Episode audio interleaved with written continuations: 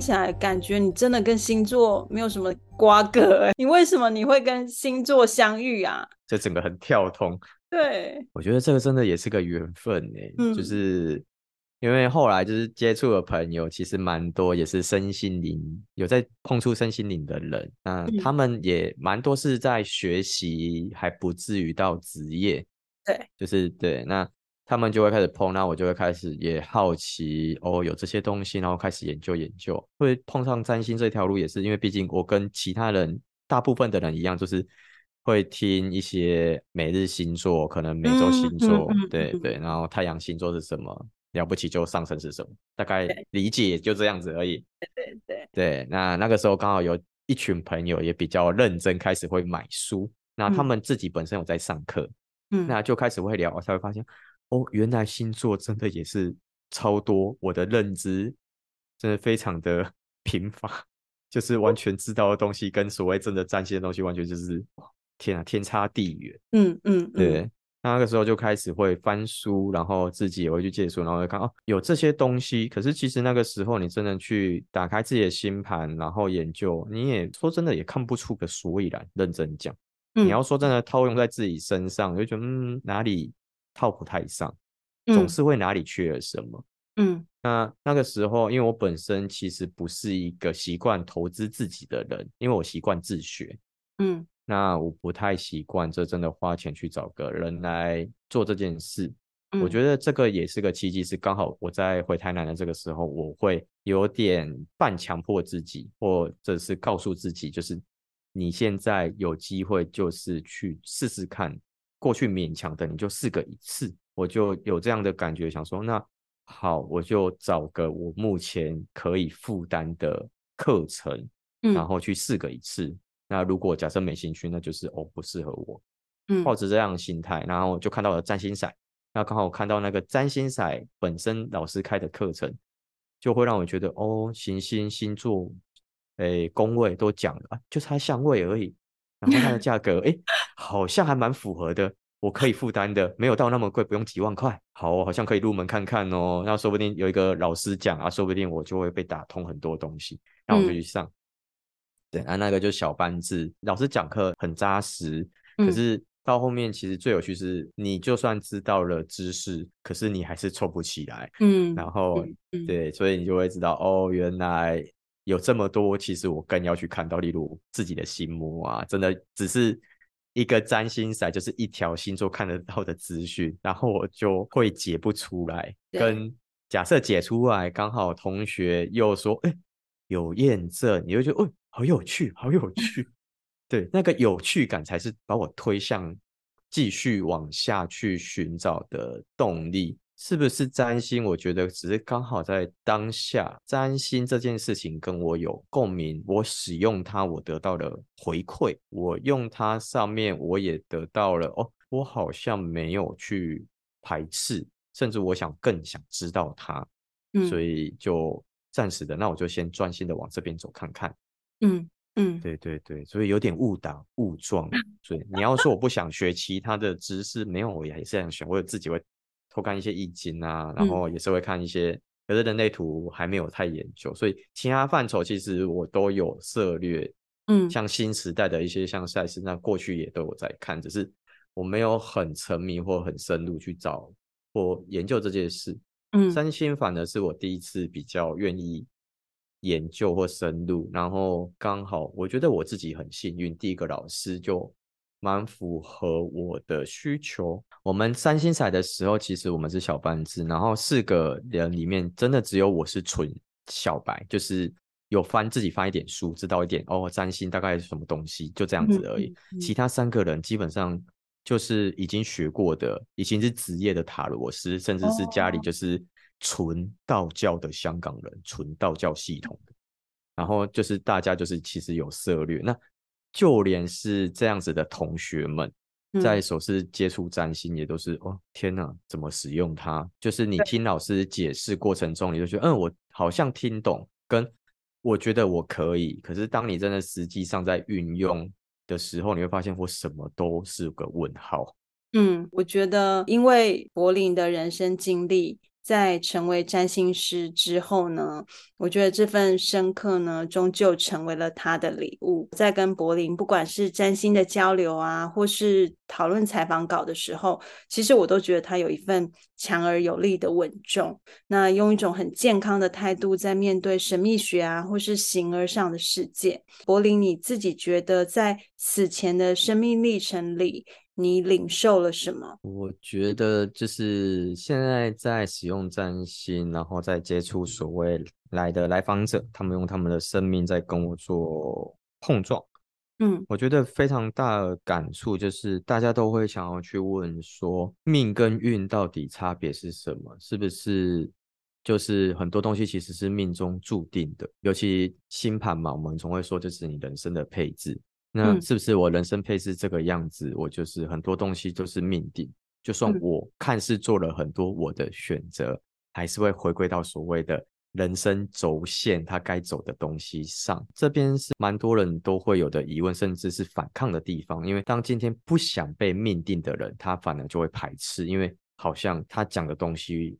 就一定会发生，我没有我的选择权。可是其实我后来发现，就不管是占星还是所有的神秘学的系统，玛雅历那些都是我们或许在我们人生在一开始出，就算出生之前也是我们选择的一个剧情，我们想要体验它。那所以我们选择了我们现在生长的背景那样的妈妈，这样的爸爸，这样可能的戏码。当然，有些人会觉得过程中超不舒服。如果我可以。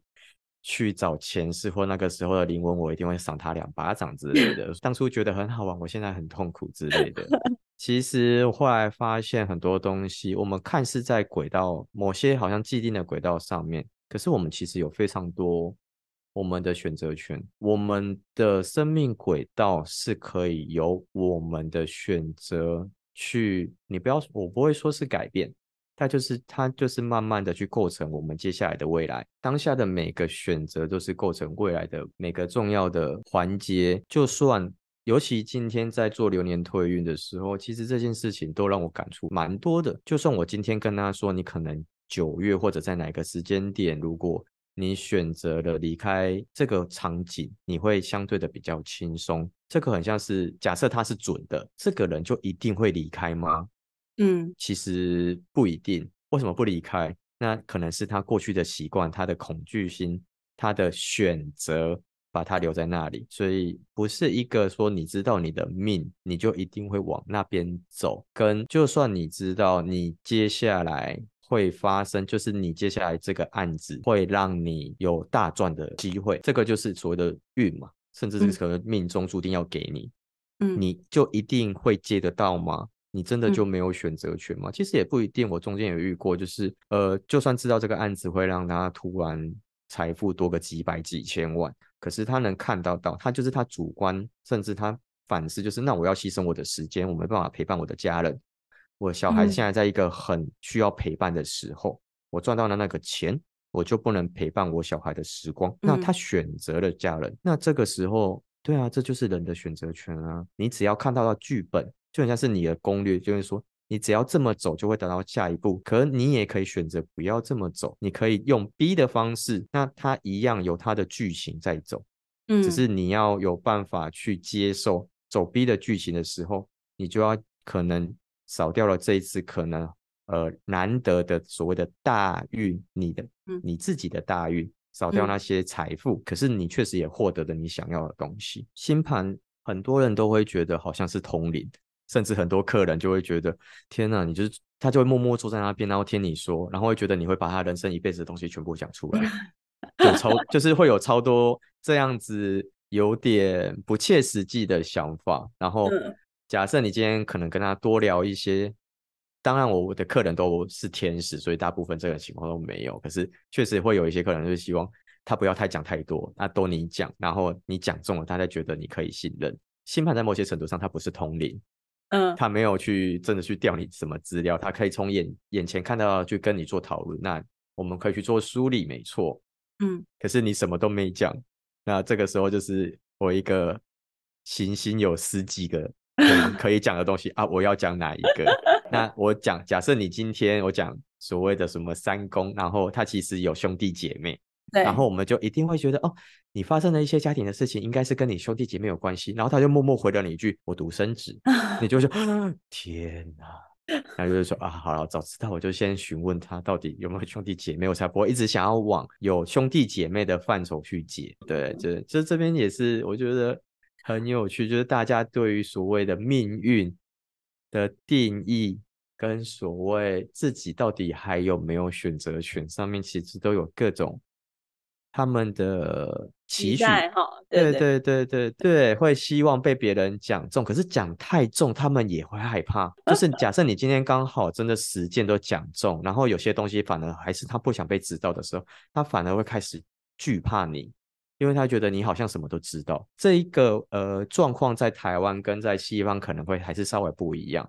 台湾会比较像是，当你知道对方知道你可能会有一些比较容易看得到一些东西，或者讲的比较准的时候，他们会有些人会一窝蜂来找你，嗯，因为他们好像人生充满着太多所谓的原生家庭问题、前世今生问题，有非常多这种东西，嗯、然后他会觉得。你可以帮他们看到，然后你可以帮他们处理。可能在相对非东方或比较西方，可能他们会比较害怕，就是他们会比较跟你有点距离，因为他们可能会隐私比较多一点。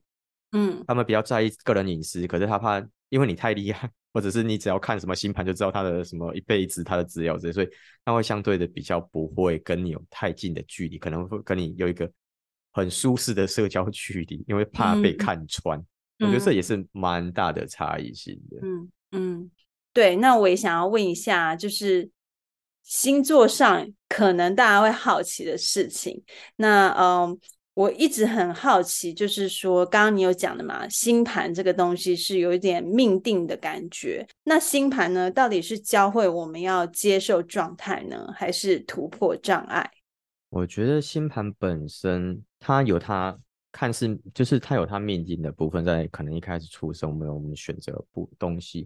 可目前就是至少在跟所谓的个案接触的时候，我都我只注重在一点，因为我把我自己的设定是一个引路人，嗯，所以我会希望他们在他们，因为他们一定有问题，所以才会来找我。今天人生美满、不太有问题的人，不太会来做占星咨询，嗯。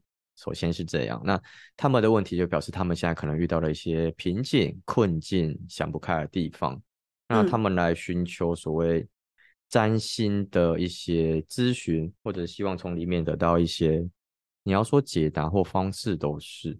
嗯，那我就会希望跟我在跟他们做，就是他们原本看到的实路，就是他们就是大家会觉得哪些状态会是比较。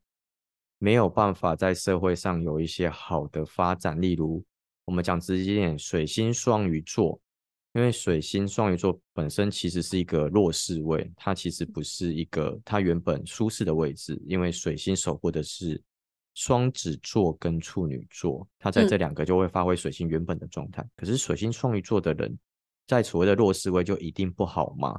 其实也不是。嗯他只是需要用他的方式，例如像我就是水星双鱼，这个时候就是说，那弱势位就是一定水星就讲话嘛，那就表示一定不会讲话，没有人看我就是废话这么多，侃侃而谈的，对，那他就会，可是他就是你，我们就会知道哦，我们的配置里面有这些，那我们的这个东西的特质的优点是什么？就是例如我会比较喜欢故事性的方式在做陈述，那我可能在讲话里面比较会有一些。呃，比较感性，甚至会比较一些让带动别人一些情绪、深处情绪的一些东西。那这就是我的特质。嗯、那在所谓目前社会上大家希望的一些工作上或能力上的优势是什么？那就是可能文字上要简明扼要，可能用字遣词要比较。有梳理过，不要一个可能一句话，然后讲了一个小时。当然，我觉得这没有什么是非对错。可是，当你今天的场合需要，如果你是文字编辑者，你就不是写散文，不是写文学的，你就是可能要在一百字里面把东西讲完的时候，你就不能发挥你会随便讲就讲个五千字的能力。嗯，那这边看起来就是我们的弱势嘛，因为我就不习惯简明扼要。嗯，那。这个时候要做的是什么？就是我们看到我们的配置，那我们就要有办法，想办法的去练习怎么让自己的说话可以去符合所谓简明扼要这件事情。那这这就是需要练习的。我觉得这个所谓我们接受了我们的状态，我们也没有否定它，就只有缺点，或者是所谓只有不好的。那因为我们要先看得到它确实有好，所以我讲故事会非常的某些程度上，有些人会听。是，那要怎么突破？就是哦，我看到这些事情，我需要做后天的努力跟练习。那我只要去做这些练习，我就会突破我的现况。嗯，因为我的讲话就会更非常的让大家觉得没有那么多赘词。可是，在这些看似没有那么长的文章里面，我又带带有着我原本的丰富的情感在里面。嗯，对，这就是突破。可是我们要先看到，如果我们能连我们原本的现况我们都不接受，我们不会去想说我们可以去做改变。嗯，对，这些这东西我都会常常举例是星盘上会发生的事情，你就想象你就是个呃，你就是角色。就是这个舞台，你就是一个角色，那你就是每次剧码来，呃，剧情来的，你就会去演。那感情上面最常发生的就是，嗯、常常有人来说，呃，老师该怎么办？我一直遇到渣男。天啊，老师，就是我人生就是一定就是渣男命嘛，我没办法结婚嘛。那可能会在他他的所谓的婚姻，或者是所谓交伴侣的一些像七宫或五宫或原本配置里面看到一些，可能会比较容易遇到一些。被骗的状况，或者是容易一些纠结或晕船的状况。嗯，那这个时候，难道当然不是跟他说你就是一辈子只能晕当晕船仔，然后你一辈子就只能遇到渣男？就是这个，就是那我今天看到我就有这样的剧嘛。嗯，那我怎么从所谓的假演员里面变成导演？嗯嗯，剧嘛叫我这么演，嗯、那简单讲是。就是有一个能量需要有一个人去承接，那边就是有一个好像看似会变成需要有人当渣男回收机的能量在那里。当然这句话听起来不是那么的让人家开心，可是那就是一个能量。那我要怎么转换这个能量呢？就是我要变成把我自己变成是一个导演，我要从角色脱离出来，不然我永远就是。只要遇到了渣男，我就是会是个很像是受害者的情节。那我怎么跳脱？就是哦，我发现了，因为我有这么多经历了，我一看、嗯、我就变成这是一个渣男的感测机。我一看知道，哎、他渣。那我知道我容易因为这样子人的特质，不小心就晕船。我要更有意识发现，哦，我可能可以建立一个机制啊，机制就是一个，我发现他是渣男，我发现我只要在这样子的人身上，我最后的结果可能像是相对都比较没有那么的。完善，或者是不会得到一些比较好的回报，我就要有自觉的知道我要怎么去不跟他有过多的接触。这个就是已经开始从原本的角色脱离出来。你就是当导演，我遇到了，可是我选择我不要去进入那个剧情。嗯，可是你要先知道我，你要先知道自己的剧情啊。对，你真的要先看到，所以。很多时候，例如占星或什么东西，为什么会带给予可能个案或来访者的一些协助？我觉得都是已经那个来访者他都已经准备好，他真的想要面对事情，这才会有所谓他的催化效应。如果今天来访者他其实在内心没有准备做改变，他没有想要看到他剧情是怎么上演，他其实只是来抱怨。甚至只是来跟大家说，哦，我好像有做些事情。那其实你讲的东西都不可能有力道。这个是我在这一段时间接触了这么多生命之后，我真的打从心里觉得。所以当有些个案会说，哦，谢谢你，就是可能在中间帮我处理了这么多事情，我总是会回答说，我也很谢谢你愿意让你自己去面看到这些事情，因为你不看到，我说再多都没有用。嗯，对，你不会有感觉。对我来讲，就是占星现在之于我，就是我是在来访者觉得的死路上，我帮他找到活路。对我来讲，就是在做这件事情而已。嗯嗯嗯，呃，你刚刚有说嘛，就是你定位自己是个引路人嘛，在未来呢，你如何期许占星师这份职业呢？我觉得这件事情本身，当然持续的增进自己的知识跟。持续接触生命这件事情，对我来讲就是一定是必要的。因为对我而言，很多我自己的经历上面都是来访者他在告诉我，我该怎么去增进我自己，或者是我哪里不足。所以就可能我觉得这边个性也比较像是我不是那么一个会规划未来什么样形象的一个人。很多状况都会是今天一个生命。他来了，我跟他碰触，真的是个案。那他给了我，我给他的一些协助，他他甚至给了我很多启发。嗯，那这个启发就会让我觉察到我有哪些东西，如果在更多，或者是我可以做哪些帮助，嗯的话，嗯、会对于后续如果还有其他协助者或同样经验的人，我可以在。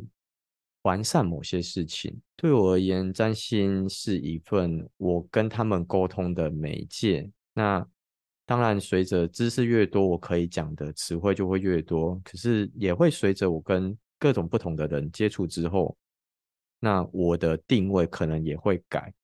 嗯，就是我可能现在觉得我必须好像只靠占星一辈子下去之后就怎么样？我目前其实不完全有这样的想法，因为我觉得就算有其他的工具或者其他的方式。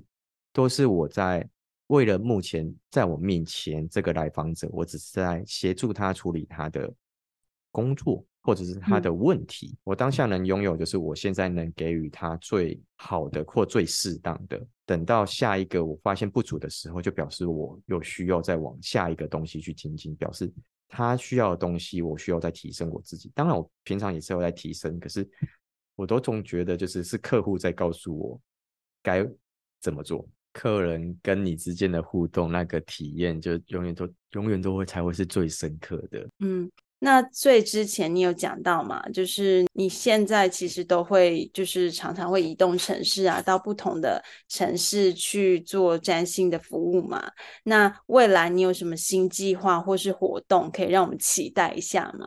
哦，未来基本上其实。呃，应该时间还没完全确定，可是有机会会在市集。嗯，对对，其实我一开始就是不管是 IG 还是所谓比较公开的去帮别人做占卜，其实也是市集开始。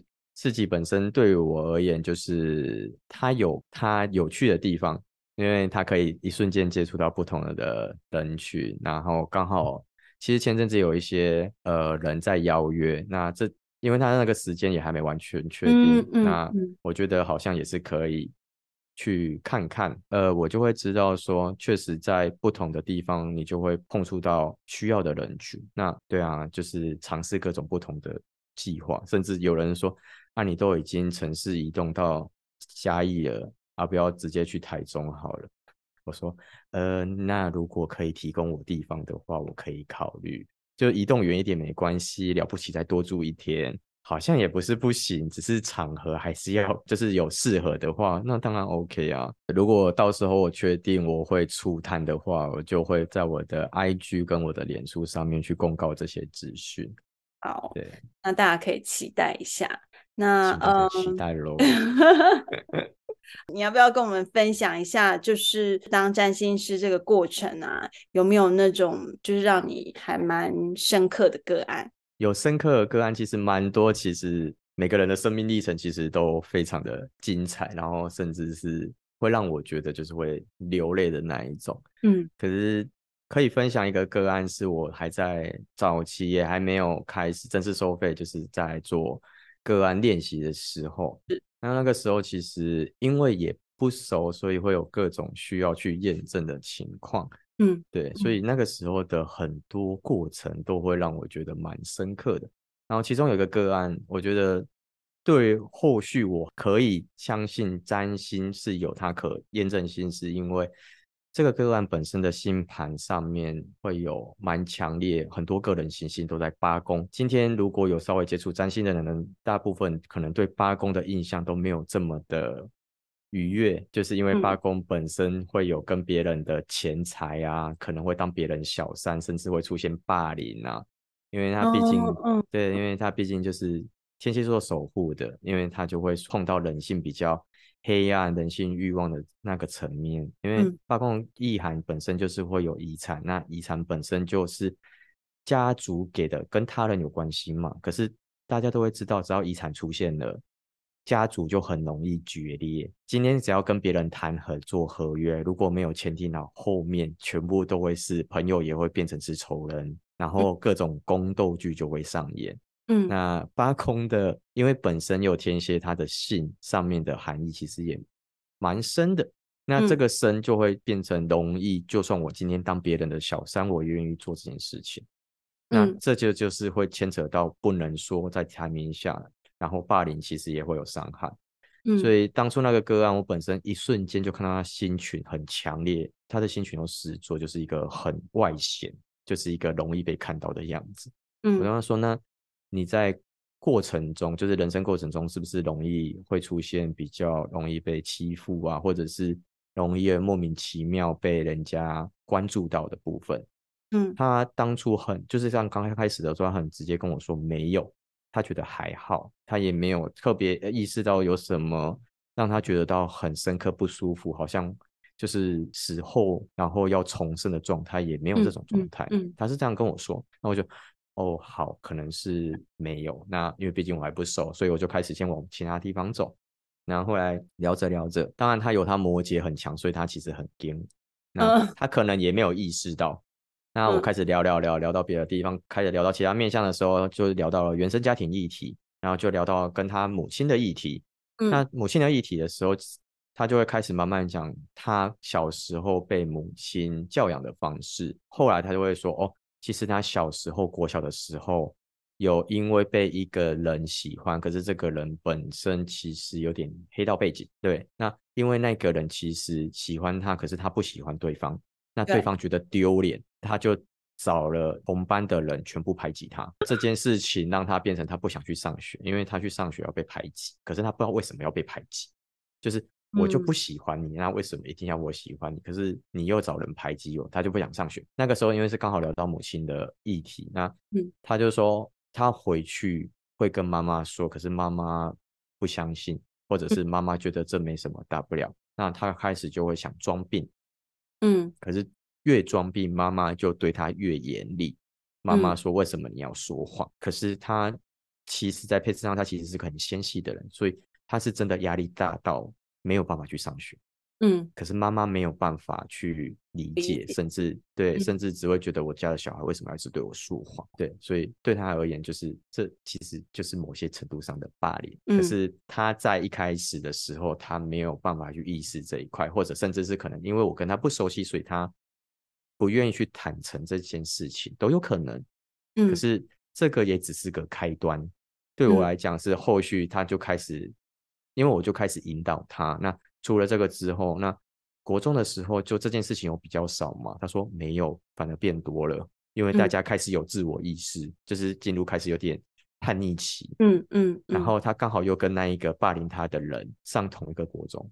嗯，对，那那个人还是霸凌他，他还是持续着。你要说就是对他还是一直很有意思，可是对方一直对他没有意思。嗯，然后就会。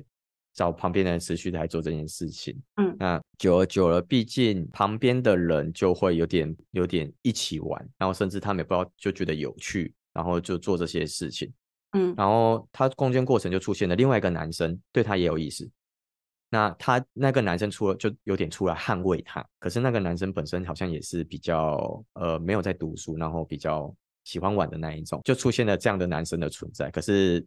他就有一点在闹那个男生，他没有想要交往，可是男生好像对他有意思，可是总是他们就没有一个结果。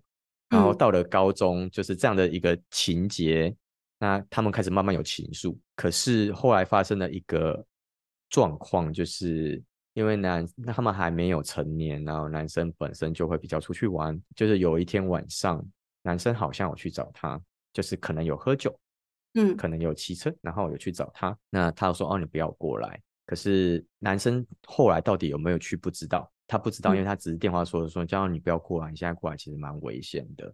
嗯，然后后来在隔天发现男生就身亡，车祸身亡，然后身亡的路线刚好就是要去他家的路线，他根本就是他无法想象，是天崩地裂，因为嗯，他到底是不是去找他不知道，嗯，可是看路径看起来是，所以。他会觉得那是不是我造成的这一切？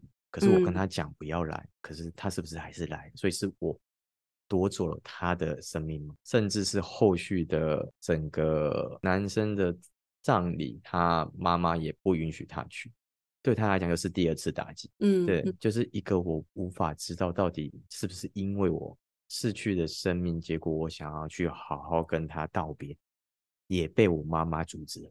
嗯嗯，群星在八宫会有这种限制性非常多的议题吗？就会有这一种个，就是会有这一种很直接碰触生命哦，而且这个生命会很深的议题。嗯、然后因为它的那个，当然不是每个群星都会是这样，可是因为它的那个配置上面太多，真的就会是太阳、火星都在里面，然后又是狮子座这么外显的状态。嗯所以就会是，当然我不能完全只看这个就会发生这样的剧嘛。可是确实八公一体出现，就是确实出现了所谓的死亡、被霸凌，甚至那为什么要经历这些？嗯，对。那对我而言就是，嗯，它确实出现了。可是如果我没有从别的地方引导过去，我甚至会不知道其实有，只是我没看到，甚至他也没有讲。后续女生讲了这个故事的时候，当当她讲的过时候，她就瞬间情绪崩溃。嗯，当然一定，因为这件事情本身她好像没有太跟其他人分享过，因为对她讲就是已经是被她锁住的东西。我不小心可能透过了占星，或者是刚好引导到，然后让他有机会讲出来，触碰到。当然，我也后续有稍微去做一些安抚的动作，没有让他直接就是好像是诶滴着血然后离开那个现场。当然这个不。这个是不道德的，所以我还是有做一些，至少当在他当下情绪上面是可以安抚。可是他当下确实也抒发了某些东西，那这件事情上面就会带动后续很多他原本被他封锁住的事情。对，有慢慢松动，可是我绝对不会说松动一定就是一定是舒服的，因为这么强烈的东西，这么往往让别人没有办法去面对的事件，一看一旦被松动了。起来的情绪势必你一定要花时间或花方式去梳理它，可是就会回归到我们前面讲的，嗯，占星确实可以让我看到某些他没有说的事情，那这些事情需要我跟他去一起把它给找出来。那找出来之后，确实对于当事者来讲一定会有改变，只是这个改变我不能很笃定，甚至我不能很断定说他当下就一定要变好或变不好，嗯。对，他可能甚至要花更多的时间去做这件事情，可是对我来讲，就是哦，他可以让我帮一个人的人生，或者是他原本封住的东西，有个可以宣泄或找到一个，很像是原本的黑暗里面一道光，他就射进来了，他就是个希望。嗯，那这件事情才会让我觉得，哦，我可以借着占星。慢慢的去让这件事情的可能性越变越多，那后续当然更多个案也往往会有这样的情况，都要讲。假设今天个案讲的东西完全不一样，或许不是占星，不是，是我的技术不好。对，我就会还蛮相信占星一定有占星，他看得到，那可以梳理的，只是可能现阶段当下还是有很多东西我需要从别的主题才会看得到，所以。对我而言，占星是个很活的东西，它不会是一个哦，我如果问题来就是婚姻，我就只能看婚姻。嗯，说不定婚姻的议题延伸到所谓的工作或家庭，嗯，那边有解法了，我才有办法碰到他现在遇到的问题。对，可是有些就是这么，就是像刚刚那个东，像刚刚那个故事，就是其实在当下都很深刻，是。你都会觉得天啊，你经历了这些东西，然后都没有人知道，你一个人撑下来，然后活到现在，嗯，天啊，这个心理素质，或者是你中间的那些每个晚上睡不着的夜晚，你到底都怎么调试你自己，都会让我觉得他们很勇敢，也很硬。嗯嗯，好，那今天呢，真的非常开心，就是非常谢谢柏林分享这么多。不管是他本身的故事啊，或是个案的故事，匿名日记的传统呢，我想问最后两个问题作为今天的结束。柏林想要跟过去的自己说什么吗？过去的自己吗？就是其实我在过程中一直，我人生过程都一直觉得我过去的自己受很多伤，然后他好像都一直被遗留在那里。然后我都好像想要试着用各种方式去把它接回来。嗯，那只是现在的我，我觉得透过占星碰触了这么多人之后，我觉得我有一点新的体验是，我不用一定要很试着用力，靠着各种方式去接回什么东西。嗯，因为它就在我身体里面，所以它过去经历的东西，就是我现在呈现给大家，我能带给大家的东西。嗯，所以我只要好好的把我现在的东西展现出去，其实就是在帮过去的自己，你要说是发声也好，那去安慰到他也好，所以对我来讲就是哦，我确实跟过去的自己是在一起，那你就不用太担心，或者是我不用太很注重，在我一定要去拿回些什么，或有遗留了什么东西。嗯嗯。那想要听到未来的自己对你说什么吗？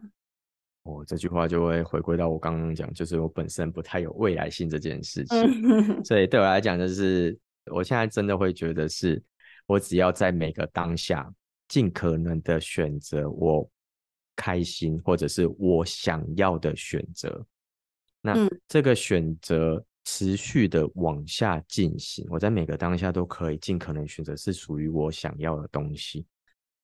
若干年之后，只要这样持续下去，若干年之后，我想未来的那一个我，一定是我可以很开心接受，绝对不会是我觉得你怎么会变成这样的我。所以，我不用希望未来的我对我说些什么，就是，嗯，我只要好好在当下选择我想要的，我就会看得到未来我喜欢的自己。嗯。那大家可以透过平台上的资讯连接呢，欣赏到完整的柏林占星的专业。那不管是要预约的啊，或是到市集找柏林，都是可以在专业上看到。今天呢，我们就到这里，希望大家有一个美好的一天。那也很谢谢柏林，拜拜。谢谢大家，拜拜。